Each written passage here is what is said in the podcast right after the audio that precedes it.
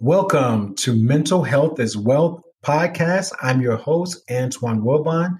Today we will be discussing how to spot a good therapist.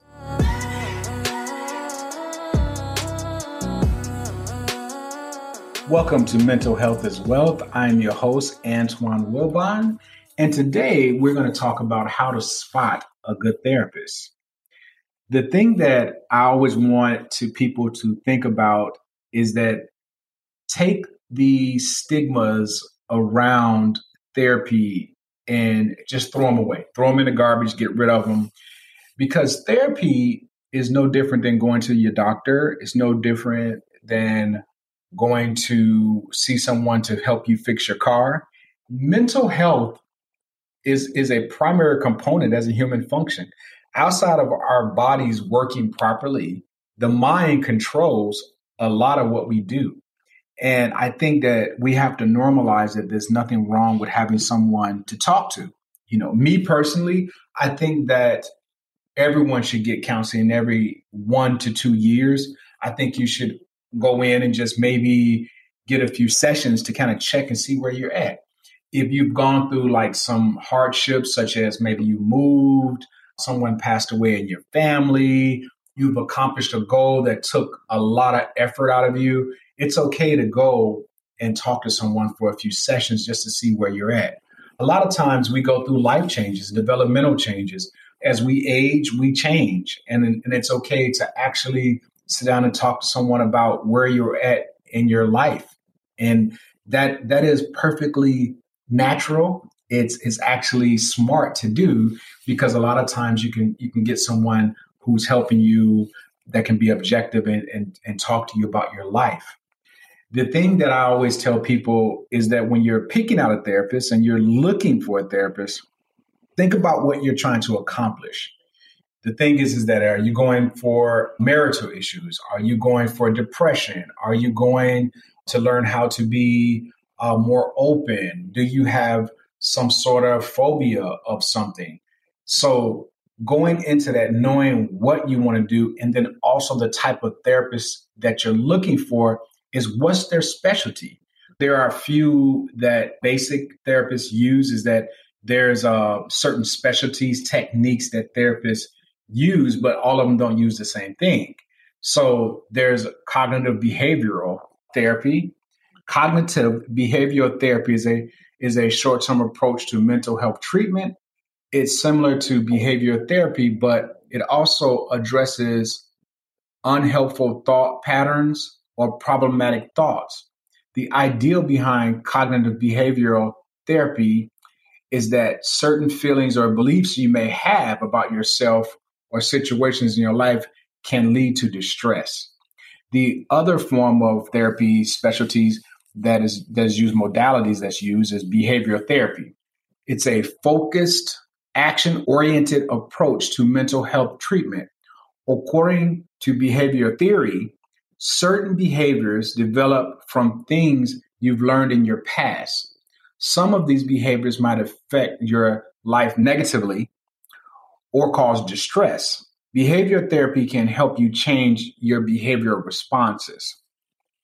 Then the other one that's that's used a lot is the psychodynamic therapy. Psychodynamic therapy developed from psychoanalysis, a long term approach to mental health treatment. The psychoanalysis, you can expect to talk about anything on your mind to uncover patterns and thoughts or behavior that might be contributing to distress. It's also common to talk about your childhood and past, along with recurring dreams or fantasies you might have. So certain therapists use different type of modalities and it's always good to ask the therapist, what do you use and how does it fit your goal?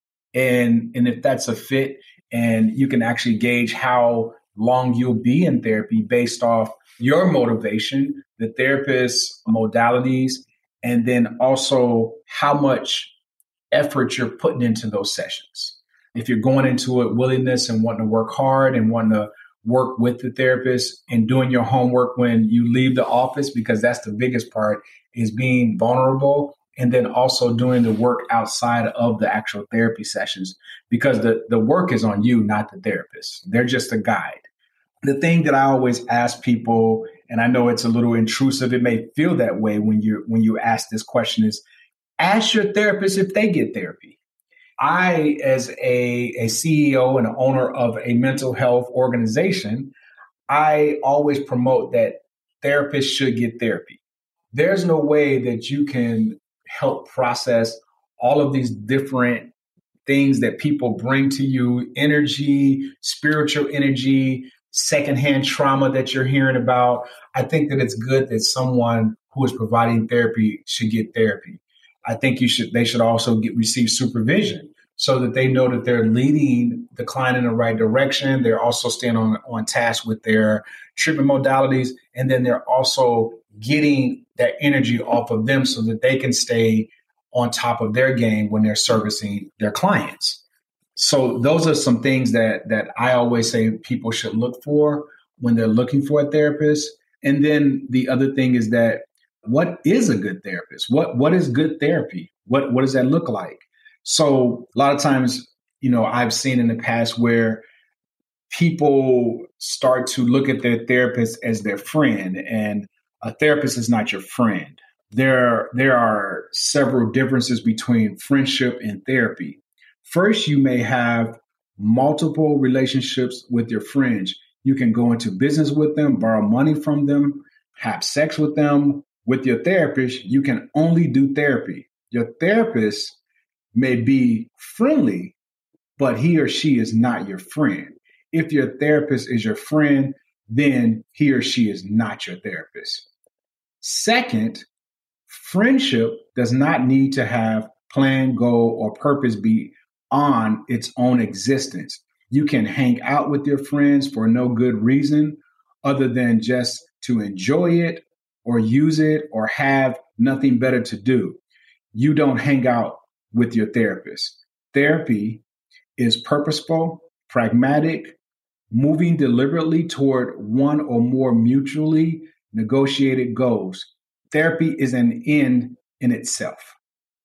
Third, you and your friends have a mutual equal claim on your encounter. Your interests, needs, and concerns are as important as your friend's concerns and issues. Therapy is not like that. By design, is one sided. It's about the client. Every action of the therapist can legitimately be directed toward one goal helping the client. The therapist cannot use the therapy time or the therapeutic relation to take care of their own needs. If your therapist uses therapy time for any purpose other than help, then what they're doing is not good therapy. Two, good therapy is evidence based. Good therapy involves keeping records into patterns, generating hypotheses, and testing them. Good therapy is responsive to new knowledge. It admits and corrects its mistakes, while good therapy seeks to foster hope and nourish the expectation of change. It promises and tether to facts. If your therapist guarantees success or promises change in your personality, walk away. No one can guarantee that you're going to be successful or things are going to be different with you because it depends on the person. It also depends on the work that you have. And some things could be genetic. So you have to be careful if someone gives you this, this like guarantee that they can do something. There's an art to good therapy since it's intentional human encounter and as such is inherently dynamic, creative, and unique. But the art of good therapy must align with science in the way that the architectural design must align with principles of sound engineering. What the therapist suggests to the client, the course of action, explanations, and intervention should be based on scientific research. To the extent that such research exists, good therapy does not contradict or ignore sound scientific data, knowledge, or evidence. Good therapy recognizes the simple truth. Simple, yet not easy. that the evidence wins out in the end. So the thing is, is that every therapist goes to school. You go to college, you go to grad school, you get your PhD or you get your master's, and you're constantly learning new modalities as the world evolves, as situations evolves, as people evolve. We gather new information because science is never ending in studying the mind. And so we have to also bring those things into account of like things that that don't work the diagnosis codes change, things change, medication changes. So we have to always be on top of that. Third, good therapy affirms the client's basic human dignity and worth. Good therapy looks to facilitate sound mental health. Mental health, however, is not a destination, not an end in itself, not a place you arrive at, pearly gate style to be ushered into bliss. Rather, mental health is a process you adopt and use in, in the pursuit of your chosen goal. In other words, mental health is your driving skill, not the destination to your trip. The therapist, therefore, is not a chauffeur, but a driving instructor. So the the the therapy that you're involved in, it basically gives you a roadmap, a guideline to get to where you're you're going. It gives you tools. It allows you to be able to fall back on these tools. I know for me, I always use a technique that I learned in landmark ed- education uh, form is that I learned to take my past out of my present. I'm constantly cleaning, cleaning my mind, cleaning my energy about going back in the past and putting it into my, my present. Because what happens is that when I constantly keep looking back at past traumas, disappointments, or patterns that I did when I was younger, or things that didn't go right, and I put it into my present, I wind up living in the past, which brings about me creating something not going well for me, or it dismantles relationships, or it causes me not to be vulnerable, so my thing is that I'm always constantly saying, where is this coming from? And am I living in the past? And so being present is something that I'm constantly always trying to do and not under evaluating something or over evaluating something. I try to stay as true to reality as I possibly can, and I be on, I'm honest with myself about that. And that's a that's a constant. So you never you're never going to be like this guru at it. You get better and better, but the thing is is that you always have to keep doing it. It's it's almost like a daily maintenance that you must do. And, and of course you do get better at it, but there's no like, like I like I said before, there's no like you you reach this higher plane of existence and you start floating off the ground you're going to constantly have to work work the work may not be as difficult when you get going but you still have to do the work fourth good therapy encourages and models accurate honest and timely feedback and communication video games are hugely popular one reason is that people who play a lot of, a lot can improve a lot they improve because the video game environment provides timely, consistent, unflinching, and accurate feedback. You kill the bad guy, you move to the next level. The bad guy kills you, you repeat the level. Likewise, clients improve when they receive timely, accurate feedback in therapy. Many of our encounters with people outside of the therapy room are mannered, circumspect, and shallow. Many are touched by deceit or plagued by inattention. Our communications in the world often seek to obscure rather than reveal our true intents.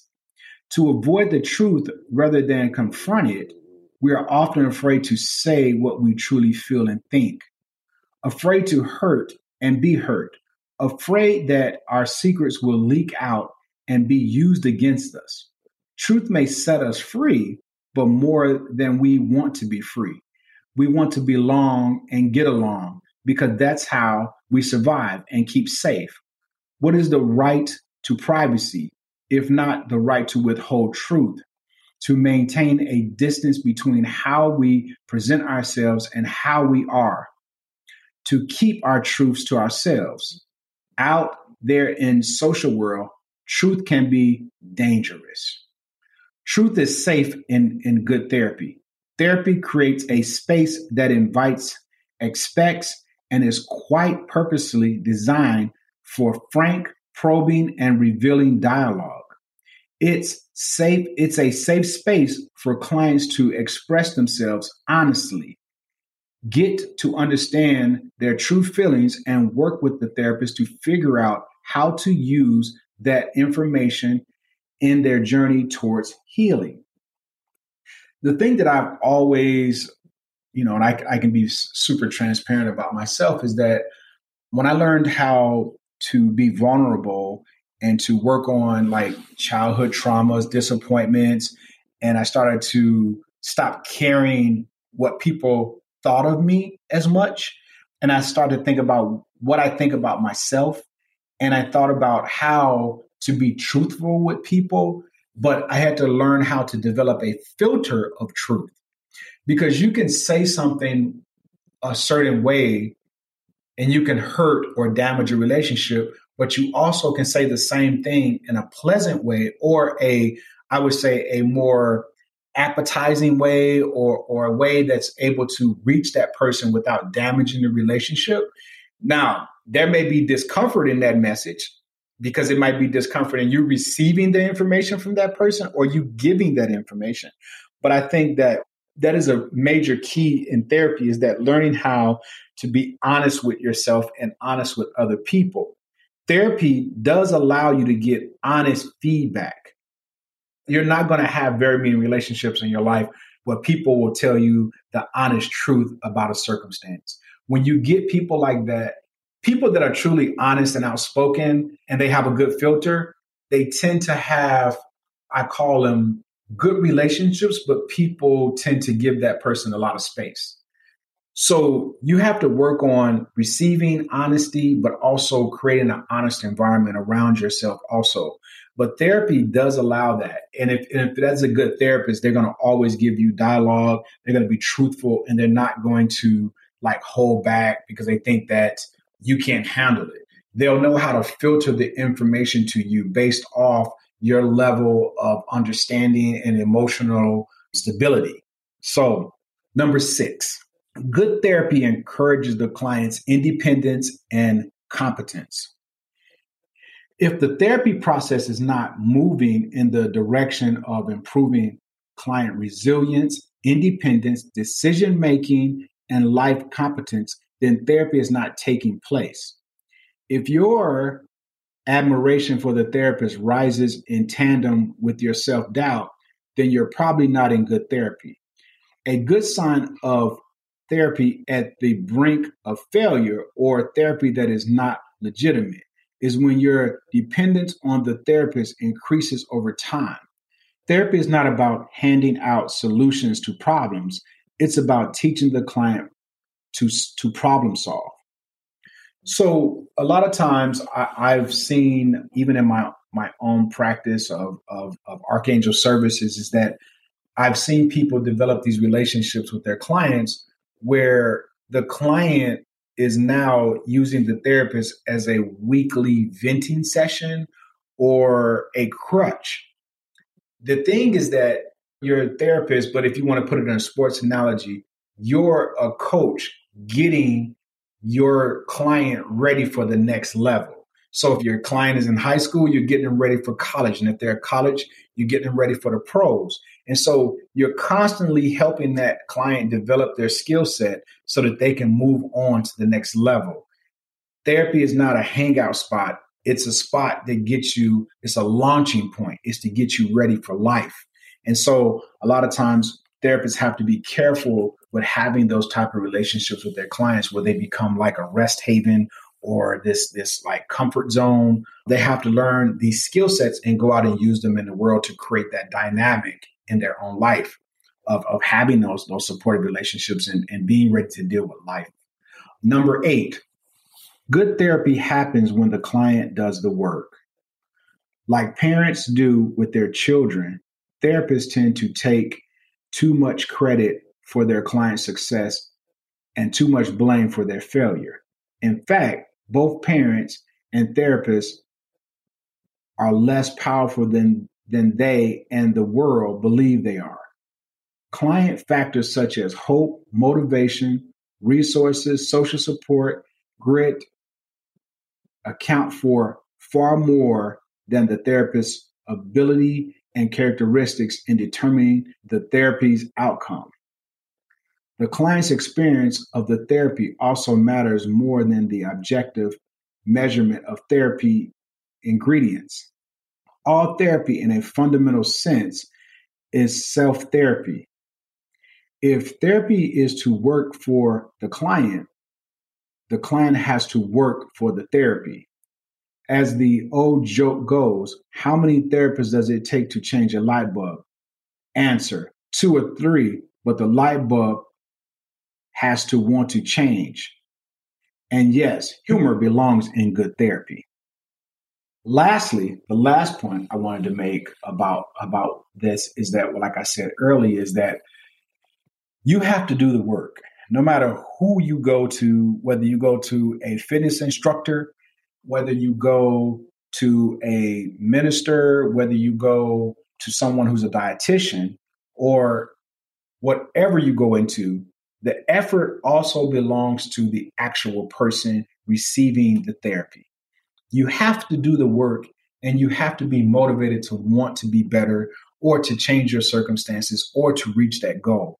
The therapy the therapist can't do that for you. You have to do that work. So that's that's that's a big big contributing factor. Lastly, good therapy offers support, requires learning and facilitates action. Good therapy engages clients on multiple levels. It involves clients' emotions and behavior. Often, the effort in therapy will focus first on the understanding of the client, establishing alliance, and becoming aware of the client's inner architecture, life circumstances, and personal narrative. Then, good therapy will also facilitate learning, new insights, new ways of thinking, communicating with others, and managing emotion. Finally, good therapy includes a focus on the client's actions in the world, practicing new skills, adapting new habits, and new ways of moving in the world. And the, the thing with, with therapy is that it's always good to have like that support system in trying something new sometimes when you're indoctrinated in certain things that your family does, is that you do things like how your mother did it, or your father did it, or your aunt, or your your grandmother, your grandfather, or or how the family has been existing for generations. You know, there are families that they don't say they're sorry or they don't communicate. They just, hey, let's go watch a TV show together, and that's their way of like forgiving each other or just coming back together. And that may not work for you maybe maybe you like to have discussions about things and, and come to an understanding so you won't have to experience that discomfort or that disruption in the relationship again. Or you can figure out a new way to, to be. Because the new skills that you learn and the support not only just affects that situation that you're dealing with it also helps you in other parts of your life like being a good parent being a good coworker being a good business owner or not being afraid to go after goals and get hit in the mouth and still keep going for it because you have skills to be able to process that upset or that disruption of not getting what you want when you go for it. So I would always say that, you know, just take all these things that that was discussed in this podcast today, about looking for therapy as a way to use it as a tool to help you get to where you want to be in life or just to kind of see where you're at. Sometimes it's you may not have a, a, a upset or a disruption in your life. You might just want to just go in to check and see where you're at. Or a lot of times it's good to just have somebody to talk to. Like for me, I always say I go from going to therapy every other year, and then I also will hire a life coach. So I'll go therapist, then I'll go life coach. I'll do maybe 12 sessions with a life coach and I'll discuss like, well, what, what, what am I trying to do with, with my life and how do I structure it? And I might do a life coach where I might do business and personal and I might separate the two and I might have these outlines of like what I want to do. And I basically put it in a, a folder outline and I actually work those things for the year. And as I get to these milestones or I get to these like blocks. Like there's a lot of times when I'm going for my goals or I'm dealing with like some emotional things that I need to like deal with, I'll fall back on the therapy that I was given and the tools that I learned in therapy, but then I also apply them to my goals. So a lot of times people will stop doing something if it causes them pain or discomfort or they can't figure it out. I always say set your goals but also work on your spirit, work on your mind. I want to thank you for joining the podcast. I hope you enjoyed it, and hopefully, I'll catch you again. Thank you.